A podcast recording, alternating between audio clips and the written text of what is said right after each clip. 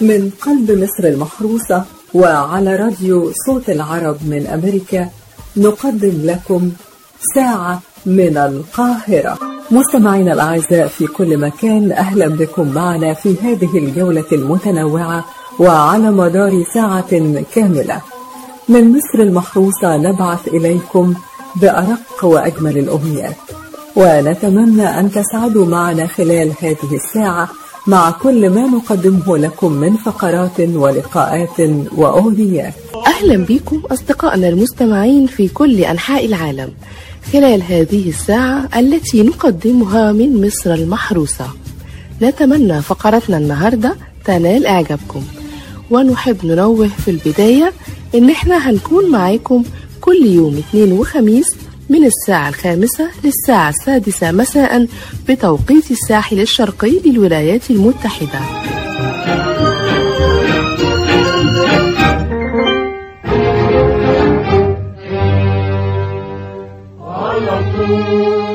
على طول الحياة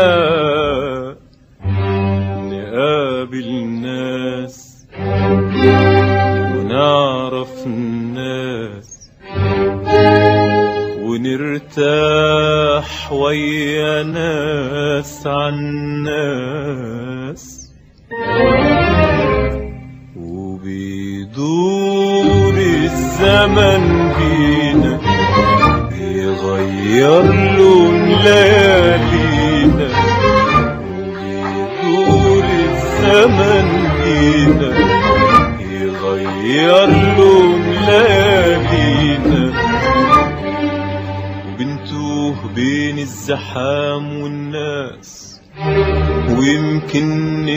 كل الناس ولا ننسى حبايبنا أعز الناس حبايبنا أعز الناس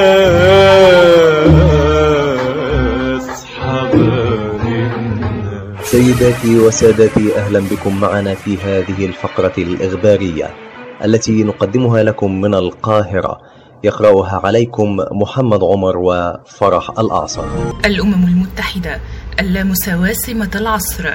فقد استنكر أنطونيو غاتريش الأمين العام لمنظمة الأمم المتحدة في رسالة شديدة اللهجة بمناسبة اليوم الدولي لنيلسون مانديلا قضية اللامساواة واعتبرها سمة عصرنا البارزة والتي تهدد بتدمير اقتصادات ومجتمعات العالم. واستهل الأمين العام كلمته بالإشارة إلى جائحة كوفيد 19 التي لعبت دورا مهما في تسليط الضوء على تنامي انعدام المساواة. وكشف النقاب عن الأسطورة التي تقول إن الجميع في مركب واحد لأنه بينما نطفو جميعا على نفس أمواج البحر من الواضح أن البعض منا على متن يخوت فاخرة بينما يتشبث البعض الآخر بالحطام المنجرف خوفا من الغرق. عالميا إصابات كورونا نحو 14.2 مليون والوفيات 600 ألف حالة. ففي إحصاء لوكالة رويترز تجاوزت حالات الإصابة بفيروس كورونا الجديد 14.16 مليون. بينما بلغ عدد الوفيات جراء الفيروس نحو 600 ألف حالة وفاة على مستوى العالم. وتم تسجيل حالات الإصابة والوفاة بهذا الفيروس الفتاك في أكثر من 210 دول ومناطق في مختلف أنحاء العالم. منذ اكتشاف أول حالات في مدينة ووهان وسط الصين في ديسمبر عام 2019 وأظهر التقرير اليومي لمنظمة الصحة العالمية أن أكبر الزيادات حدثت في الولايات المتحدة والبرازيل والهند وجنوب أفريقيا. ترامب يدافع عن العالم الاتحادي مصدر فخر للجنوب فقد رفض الرئيس الأمريكي دونالد ترامب في مقابلة اذيعت الأحد. أن يقول إن العلم الاتحادي رمز مهين وقال إن العلم مصدر فخر لمن يحبون الجنوب الأمريكي. وفي برنامج فوكس نيوز ساندي سئل ترامب الذي ينتمي للحزب الجمهوري عما إذا كان العلم الذي يعتبره معظم الأمريكيين رمزا للعبودية والقمع مهينا. وأرد ترامب قائلا الأمر يعتمد على من تتحدث عنهم ومتى تتحدث. كورونا في أمريكا أرقام حزينة خلال ال 24 ساعة. فقد سجلت الولايات المتحدة نحو 60207 إصابات جديدة بفيروس كورونا المستجد خلال ال 24 ساعة. حسب بيانات نشرتها السبت جامعة جونز هوبكنز التي تعتبر مرجعا في تتبع الإصابات والوفيات الناجمة عن كوفيد 19 وأظهرت بيانات جونز هوبكنز الأحد أن إجمالي الإصابات بالفيروس في الولايات المتحدة قد ارتفع إلى 3 مليون 698 ألف و209 منذ بداية الوباء. وخلال الساعات الأربع والعشرين الماضية تم أيضا تسجيل 832 وفاة جديدة في الولايات المتحدة من جراء الفيروس. ليرتفع بذلك معدل الوفيات في البلاد إلى 139960 حالة.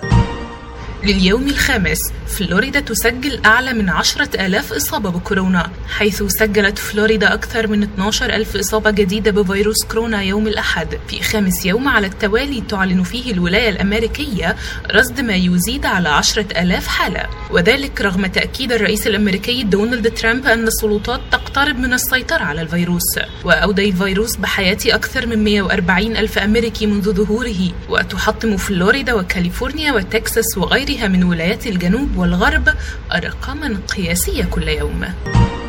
فرنسا. قرار إجباري للوقاية من كورونا حيث أعلن وزير الصحة الفرنسي أوليفي فيران السبت أن وضع الكمامات سيكون إجباريا بدءا من الاثنين في الأماكن العامة المغلقة في فرنسا وذلك منعا لعودة انتشار الوباء. وأوضح الوزير في تغريدة أن هذا الإجراء يتعلق بالمتاجر والمؤسسات المفتوحة للجمهور والأسواق المغطاة والمصارف مشيرا إلى أن إجراءات الحماية والفحوص تبقى ضرورية لمكافحة الفيروس بفاعلية. انطلاق مسبار الأمل الإماراتي إلى المريخ بنجاح حيث انطلق ليلة أمس الأحد مسبار الأمل الإماراتي نحو المريخ بنجاح بعد وضعه على صاروخ ياباني من طراز H2A على منصة الإطلاق في أول مهمة عربية بين الكواكب وصمم مركز محمد بن راشد للفضاء مسبار الأمل بأياد إماراتية وجرى انطلاقه من مركز تانيغاشيما الفضائي في جزيرة صغيرة جنوبي اليابان. ومن المتوقع أن يصل مسبار الأمل إلى كوكب المريخ في فبراير عام 2021 وهو العام الذي تحتفل فيه الإمارات بمرور 50 عام على تأسيسها.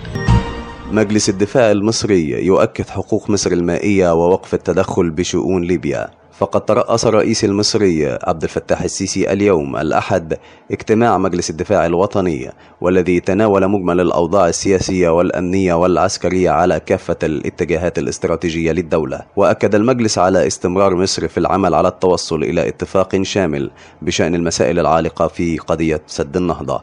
وأهمها القواعد الحاكمة لملء وتشغيل السد. كما ناقش المجلس تطورات الأوضاع في ليبيا على الاتجاه الاستراتيجي الغربي وذلك في ظل سعي مصر لتثبيت الموقف الميداني الراهن وعدم تجاوز الخطوط المعلنة بهدف إحلال السلام بين جميع الفرقاء والأطراف الليبية. لليوم الرابع في مصر. تراجع يمهد لهزيمة كورونا. فقد وصل عدد حالات الإصابة والوفيات بفيروس كورونا المستجد في مصر التراجع لليوم الرابع على التوالي. إذ أعلنت وزارة الصحة والسكان مساء الأحد رصد 603 إصابة جديدة فقط وتسجيل 51 حالة وفاة. وأشار البيان اليومي للوزارة إلى خروج 512 متعافيا من فيروس كورونا المستجد من المستشفيات ليرتفع إجمالي المتعافين من الفيروس إلى 28380 إصابة حتى اليوم. من إجمالي عدد إصابات التي تم تسجيلها في مصر بفيروس كورونا المستجد حتى الأحد وهو 87775 حالة. الأمم المتحدة السودان بحاجة ماسة إلى 283 مليون دولار ودعت منسقة الأمم المتحدة المقيمة للشؤون التنموية والإنسانية في السودان المجتمع الدولي إلى زيادة دعمه للسودان وتقديم المساعدات للبلاد لتلبية الاحتياجات العاجلة والحرجة لملايين الأشخاص المتأثرين بالعواقب الصحية والإقتصادية لفيروس كورونا المستجد. وطالبت الأمم المتحدة الأحد بالحصول على 283 مليون دولار بشكل عاجل لمساعدة السودان السودان في مواجهة فيروس كورونا المستجد وآثاره الاقتصادية.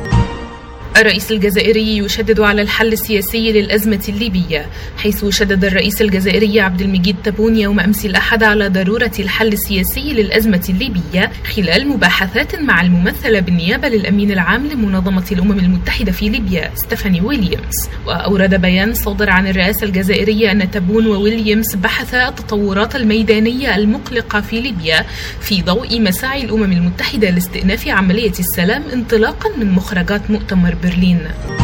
ونختتم هذه الفقرة الإخبارية بهذا الخبر الرياضي.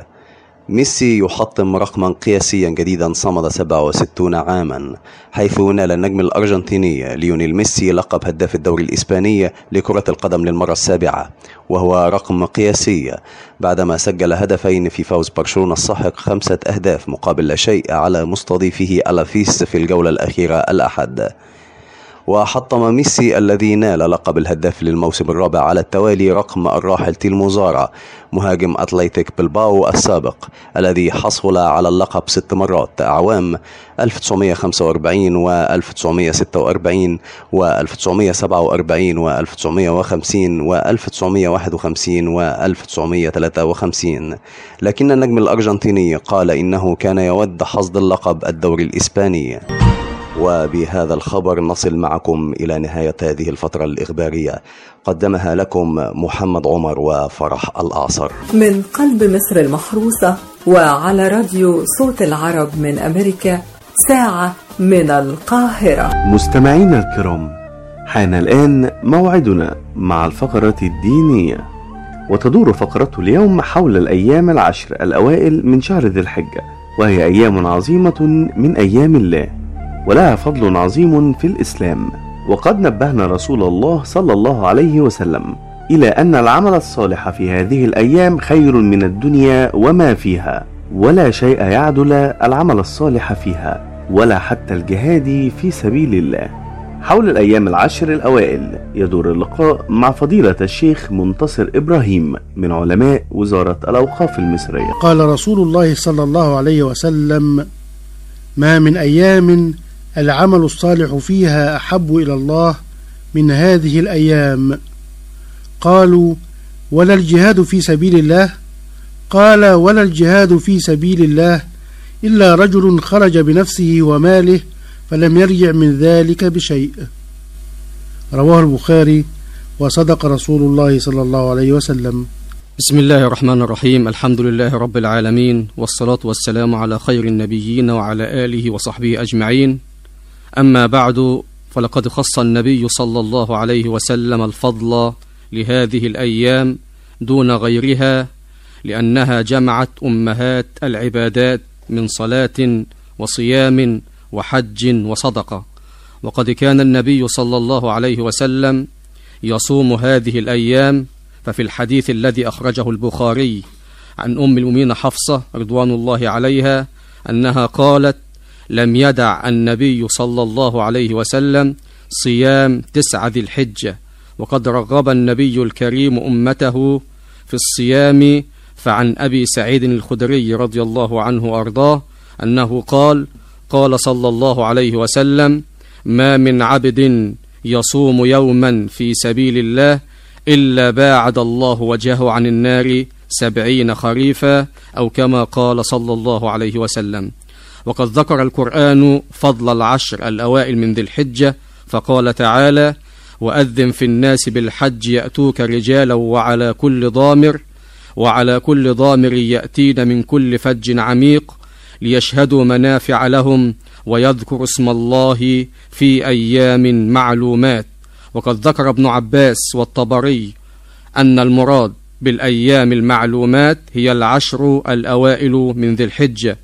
وقد جاء اللفظ صريحا تشريفا لهذه الأيام.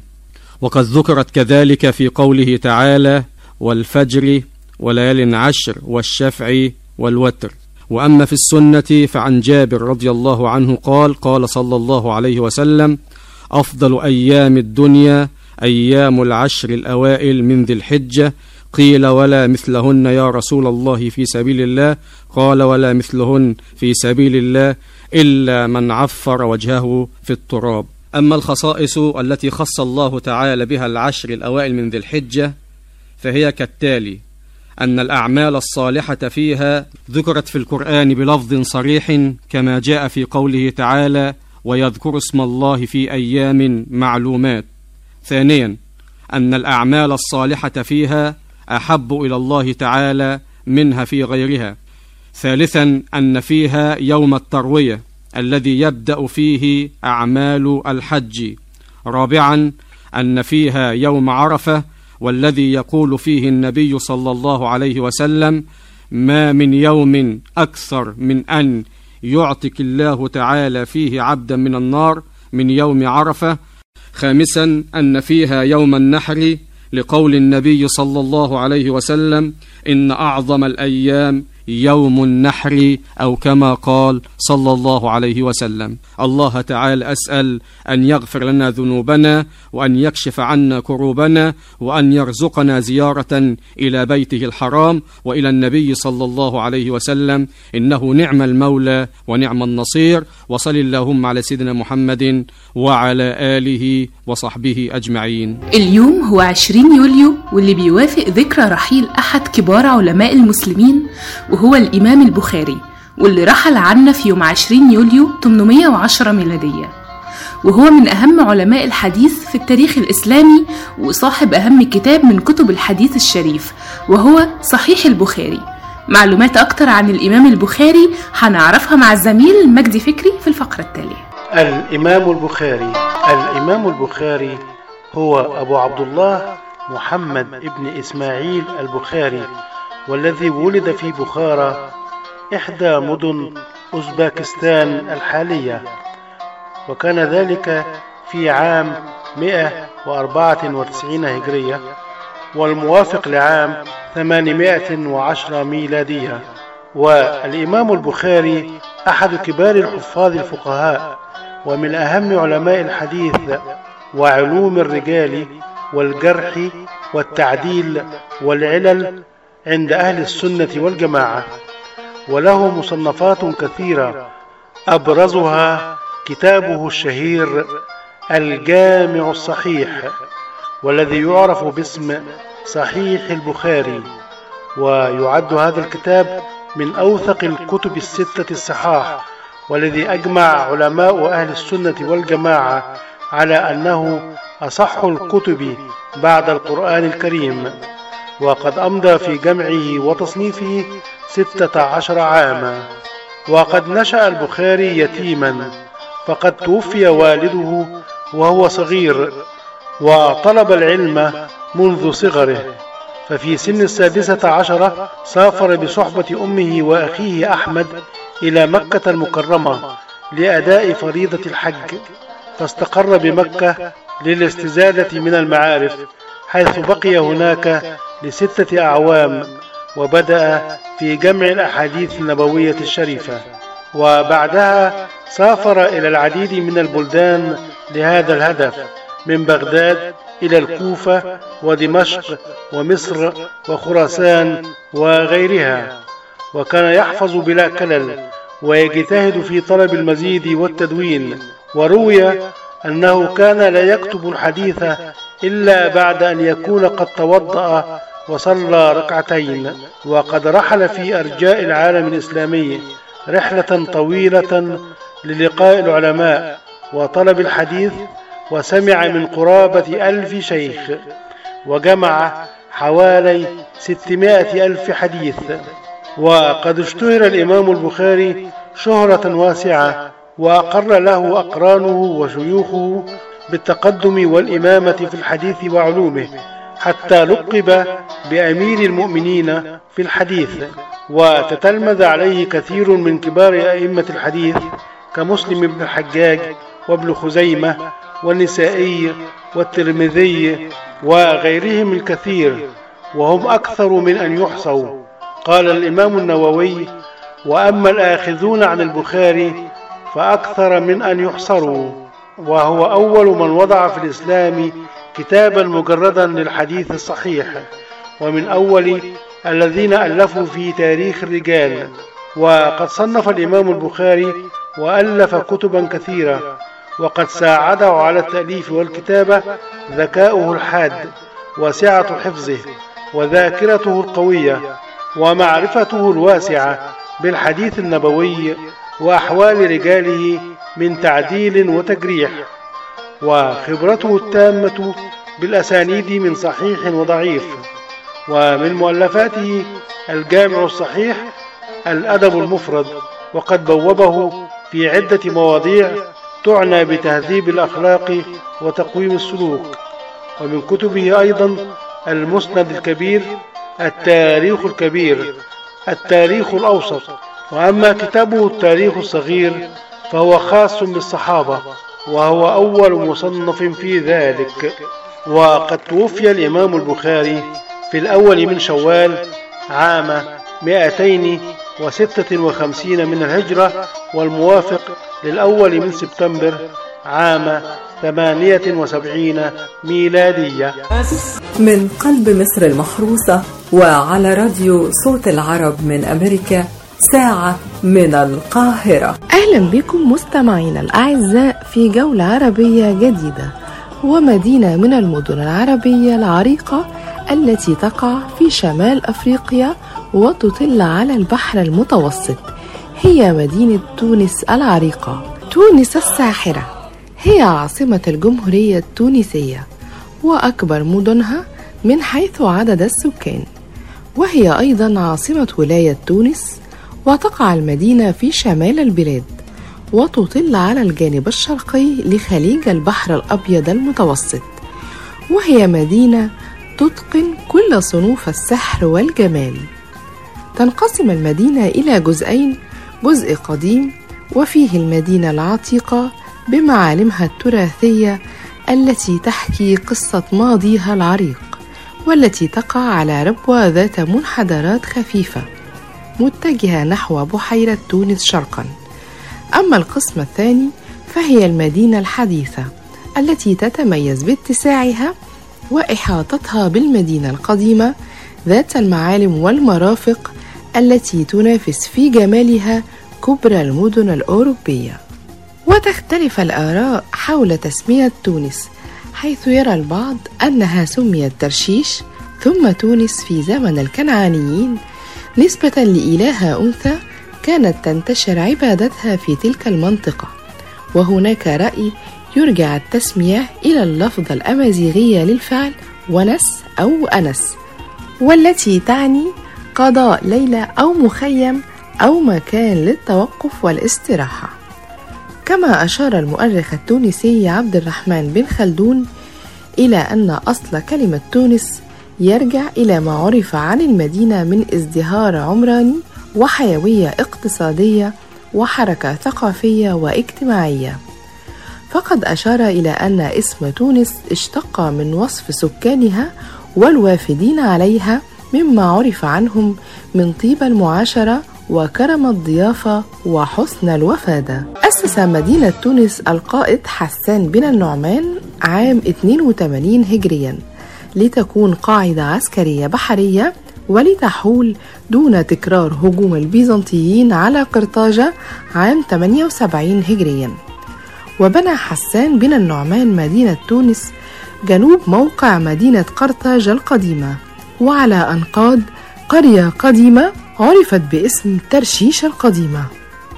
تعتبر مدينة تونس قبلة لعشاق السياحة خصوصا البحرية منها. فعشاق الغوص والسباحة يجدون متعتهم على شواطئها وسط المناظر الطبيعية الآسرة حيث تداعب زرقة مياه البحر ذرات رمالها الذهبية التي تعكس جمالات لونية ولا أروع. كما يقصدها العديد من الزوار للاستشفاء بمياه البحر.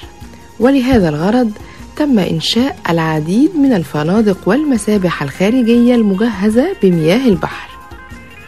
بالإضافة إلى الحمامات وصالونات عصرية طبية وتجميلية جمعت بين الفائدة العلاجية والمتعة والاستجمام والرفاهية في آن معا ومن أهم معالم تونس مسجد الزيتونة وهو أكبر مسجد في تونس بأقواسه وقبابه وتزييناته.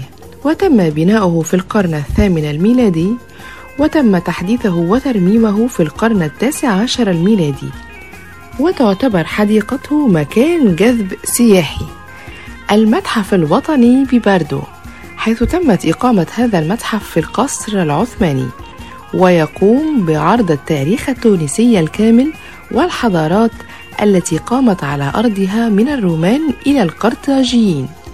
سوق تونس يعتبر سوق تونس أحد أروع الأسواق في شمال إفريقيا حيث يمكن للسائح إيجاد كل ما يلزمه من تذكارات سياحية إلى الأكل الشعبي التونسي. كما تنتشر في تونس الأسواق الشعبية والمولات الحديثة حيث تتمازج فيها أصالة الماضي بالحاضر المواكب عجلة التطور والحداثة. وتشتهر تونس بإقامة مهرجان قرطاج الدولي وهو من أشهر المهرجانات المحلية والعالمية التي تقام في مدينة تونس بشكل سنوي. ويشارك فيه العديد من مشاهير الفن في تونس والعالم العربي والغربي. ويهتم هذا المهرجان بالفنون الموسيقية وخاصة الغناء. إلى هنا تنتهي رحلتنا اليوم في مدينة تونس الجميلة. في المرة القادمة سوف نصحبكم في جولة جديدة مع مدينة من المدن العربية العريقة. كانت معاكم في هذه الرحلة صوفيا حيد أهلا بكم أعزائي المستمعين. والنهاردة فقرتنا عن مطرب من العصر الذهبي محمد رشدي. هو محمد محمد عبد الرحمن ولد في 20 يوليو سنة 1928 بمدينة دسوق بمحافظة كفر الشيخ. حفظ القرآن الكريم في كتاب القرية. وتبنى محمد رشدي فنيا محمود الضفراوي الذي كان موظفا في دسوق وعلمه أصول الغناء لأنه كان عازفا على آلة العود وهاويا للغناء. ثم جاء إلى القاهرة والتحق بمعهد فؤاد للموسيقى وقدم أول أغنية وهي أولو لمأذون البلد التي ظل لمدة عشر سنوات لا يغني غيرها في الحفلات والأفراح. وبعدها تحددت شخصيته حيث تميز صوته بالقوة مما جعل بديع مصابني تستعين به في رواية كليوباترا ليحصل على سبعة جنيه. وفي أول أسبوع قررت بديعة رفع أجره ل 19 جنيه. برع رشدي في تقديم العديد من الأغنيات الناجحة حيث شكل ثلاثيا ناجحا مع كل من الشاعر الراحل عبد الرحمن الأبنودي والملحن الراحل بليغ حمدي. كما سجل الإذاعة ملحمة أدهم الشرقاوي. وشارك في ستة أفلام. وأصدر آخر أعماله ألبوم دامت لمين. دخل رشدي عالم التمثيل وشارك في العديد من الأفلام منها المارد والزوج العازب وحارة السقايين وفرقة المرح بينما شارك في لعب دور البطولة في فيلمين من إنتاج المخرج كمال صلاح الدين. هما عدوية وورد وشوك بالإضافة إلى مسلسل فرصة العمر. ومن أبرز أغاني محمد رشدي عدوية تحت الشجر كعب الغزال يا ليلة مجاني الغالي طاير يا هوا عرباوي ميت أشوفك والله وحلويتي ودامت لمين في 2 مايو سنة 2005 توفي عن عمر 76 عام ورحل عن دنيانا بعد صراع طويل مع المرض. رحم الله المطرب الكبير محمد رشدي الذي أثرى الحياة الفنية والغنائية بتراث عظيم. فقرتنا النهاردة انتهت. أتمنى تكون نالت إعجابكم. كانت معاكم دعاء حسن من فريق ساعة من القاهرة. دمتم بخير وصحة. من قلب مصر المحروسة وعلى راديو صوت العرب من أمريكا ساعة من القاهرة. يا مساء السعادة أعزائي المستمعين أهلا بكم من جديد وفقرة حكايات. حكايتنا النهاردة عن بداية أول بث تلفزيوني مصري وكان في مساء يوم 21 يوليو سنة 1960 بدأ التلفزيون المصري إرساله لمدة خمس ساعات يوميا وبدأ الإرسال بتلاوة آيات من القرآن الكريم ثم إذاعة وقائع حفل افتتاح مجلس الأمة. وخطاب الرئيس جمال عبد الناصر. ونشيد وطني الأكبر. ثم نشرة الأخبار. ثم الختام بالقرآن الكريم. وفي أعقاب افتتاح المبنى وبداية الإرسال صدر أول قرار من رئيس مجلس إدارة هيئة الإذاعة المصرية محمد أمين حماد بإنشاء إدارة عامة للإذاعة المرئية أي التلفزيون. تتبع الإذاعة المصرية ليبدأ الإرسال المنتظم لهذا الوافد الجديد من محطتي الإرسال اللتين أنشئتا فوق المقدم بارتفاع 300 متر فوق سطح البحر. واستهل التلفزيون المصري إرساله بقناة واحدة وكان زمن الإرسال محددا بمعدل ست ساعات يوميا. ثم ارتفع معدل ساعات الإرسال ليصل إلى 13 ساعة يوميا. بعد بدء إرسال قناة تلفزيونية ثانية في 21 يوليو سنة 1961 ثم قناة ثالثة وطوال فترة الستينات شهد التلفزيون المصري كثيرا من التطورات عبر العديد من المراحل. حتى قررت الإدارة العامة وقف إرسال القناة الثالثة للظروف الاقتصادية التي أعقبت حرب 67 وفي عام 1970 صدر المرسوم الجديد لاتحاد الإذاعة والتلفزيون المصري وتم إنشاء أربع قطاعات. قطاع الإذاعة قطاع التلفزيون قطاع الهندسة وقطاع التمويل. ولكل قطاع رئيس يرأسهم وزير الإعلام. ومع بداية الثمانينات شهد التلفزيون المصري تطورات عديدة في أكثر من مجال. من خلال التوسع الهندسي والجغرافي لمجال التغطية التلفزيونية ليصل إرسال التلفزيون المصري إلى كل محافظات الدولة. وفي عام 1988 بدأ البث التلفزيوني للقناة الثالثة التي تخاطب إقليم القاهرة الكبرى.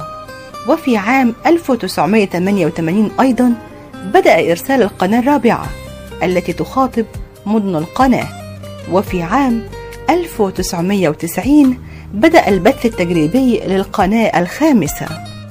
وفي عام 1994 انطلق البث التجريبي للقناة السادسة لوسط الدلتا ومقرها طنطا والتي تخاطب الغربية والدقهلية والمنوفية وكفر الشيخ ودمياط.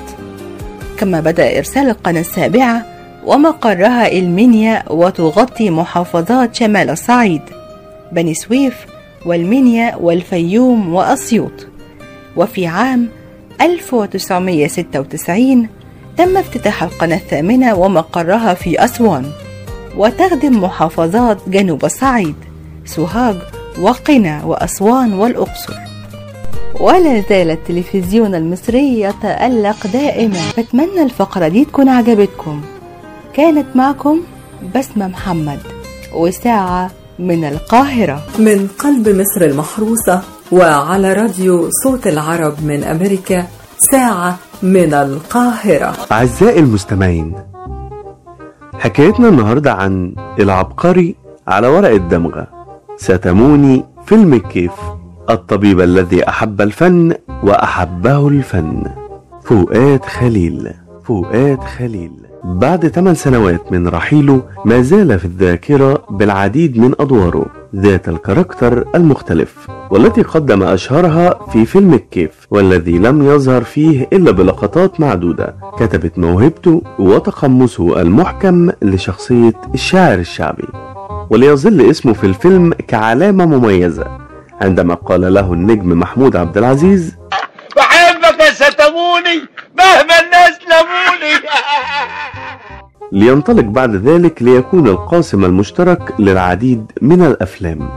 ولد الفنان فؤاد خليل في 19 يوليو عام 1940 وقد اتخذ قراره في الدخول إلى طريق الفن وهو ما زال في مرحلة الطفولة. وشجعه على ذلك زميل الصغر الفنان محي إسماعيل. واستطاع أن يكون أول فرقة مسرحية من زملائه وهو لم يبلغ سنه 12 عام. ومع ذلك العشق للفن إلا أنه وتحت ضغط عائلي التحق بكلية طب الأسنان وتخرج منها عام 1961 وبعد العديد من تجارب الهواه بدأ في الظهور على خشبة المسرح من عام 1968 بمسرحية سوق العصر لينضم بعد ذلك إلى مسرح التلفزيون. وفي حوار نادر له قال إنه أغلق عيادته في القاهرة حتى يتفرغ للفن. كما تحدث عن مثله الأعلى في المجال قائلا عبد المنعم مدبولي فهو رائد في مجال الفن. وبالنسبة لي أعتبر أن الفن هو أخلاق في كل ما يتم تقديمه. شارك الفنان فؤاد خليل خلال مشواره الفني في العديد من المسرحيات من بينها مع خالص تحياتي يانا ينتا الدنيا مقلوبة عيلة ما حصلتش وشك حلو راجل مجنون جدا راقصة قطاع عام والعسكري الأخضر. أما أعماله السينمائية فهي كثيرة ومتنوعة من بينها حبك نار صايع بحر. عايز حقي. حرامية في كي جي 2 جاءنا البيان التالي. شورت وفانيلا وكاب. رسالة إلى الوالي. احترس من الخط البيضة والحجر. الشيطانة التي أحبتني. ليلة القبض على بكيزة وزغلول. جري الوحوش. عبقري على ورق الدمغة. التعويذة والكيف. ترك الفنان فؤاد خليل بصمة كبيرة في الفن المصري. إذ يعد أحد أبرز نجوم الكوميديا في عصره. فاكتسب خبرته من الوقوف على خشبة المسرح وانتقل بموهبته لجمهور السينما والدراما التلفزيونية ويعتبر عام 2004 نهاية أعماله الفنية وذلك كان بسبب مرضه. حتى رحل عن عالمنا في التاسع من إبريل عام 2012 عن عمر يناهز 72 عام. تاركا لنا الكثير من الأعمال الفنية والدرامية. وبكده نبقى وصلنا لنهاية فقرتنا النهاردة. شكرا لاستماعكم. كان معكم محمد صبري.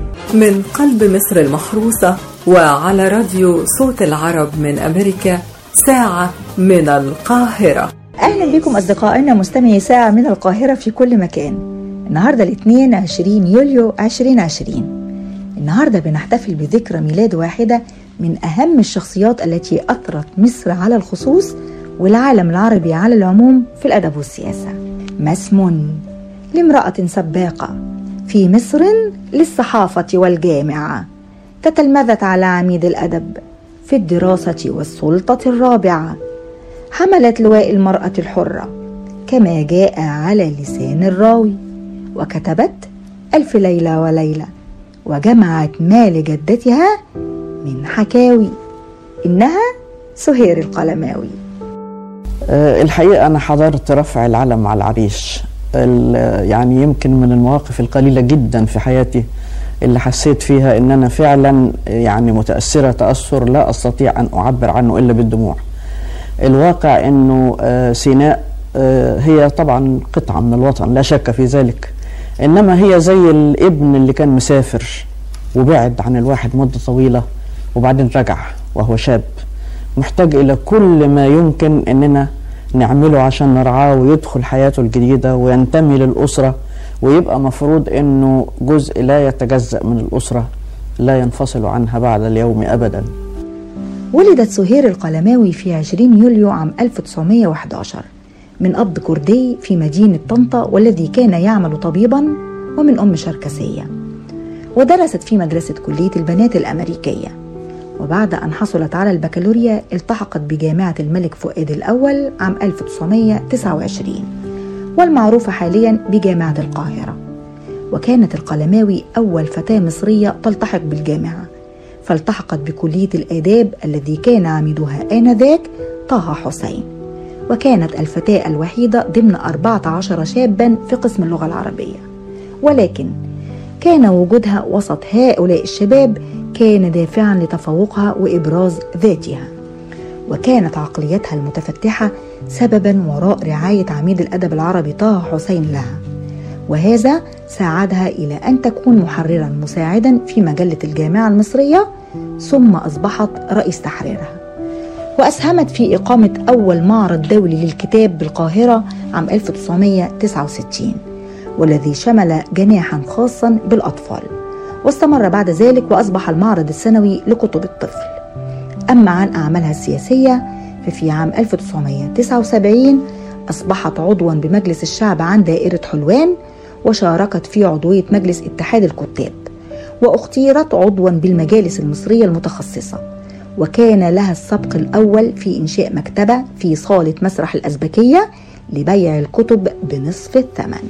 أما عن المناصب التي شغلتها شغلت منصب أستاذ الأدب العربي الحديث بكلية الآداب عام 1956 ثم رئيس قسم اللغة العربية عام 1958 حتى عام 1967 وأشرفت على دار الكتاب العربي ثم مؤسسة التأليف والنشر من عام 1967 حتى عام 1971 وشاركت في إقامة المعرض الدولي للكتاب بالقاهرة عام 1969 ونالت عضوية مجلس الشعب عن دائرة حلوان عام 1979 ومن أهم مؤلفاتها أحاديث جدتي ألف ليلة وليلة أدب الخوارج في النقد الأدبي الشياطين تلهو ثم غربت الشمس والعالم بين دفتي كتاب والمحاكاة في الأدب. كما ترجمت العديد من الكتب والقصص منها رسالة أبون لأفلاطون وقصص صينية لبيرل بيك بالإضافة إلى عشر مسرحيات لشكسبير. ورحلت عن عالمنا في 4 مايو عام 1997 شكرا مستمعينا كنت معكم أنا حنان شماوي تمنياتي لكم بأرق الأمنيات. إلى اللقاء. وفي نهاية الحلقة شكرا لكم مستمعينا الأعزاء. نرجو أن نكون قد أسعدناكم خلال هذه الساعة. انتظرونا في الحلقة القادمة بإذن الله وموضوعات جديدة دائما. ولكم تحيات أسرة فريق ساعة من القاهرة على راديو صوت العرب من أمريكا. شارك في هذه الحلقة من أسرة البرنامج محمد عمر فرح الأعصر صوفيا حاتم دعاء حسن بسمة محمد. ولكم مني خالص تحياتي محمد صبري. مستمعينا الأعزاء وبكده نكون وصلنا بيكم إلى نهاية فقرتنا ورحلتنا النهاردة. وعلى أمل أن يتجدد اللقاء معكم في حلقة قادمة ورحلة جديدة بإذن الله. ومن هنا من قلب القاهرة نرسل لكم بأرق أمنياتنا الطيبة بقضاء أجمل الأوقات. وهذه أرق تحياتي كان معكم من القاهرة مجدي فكري.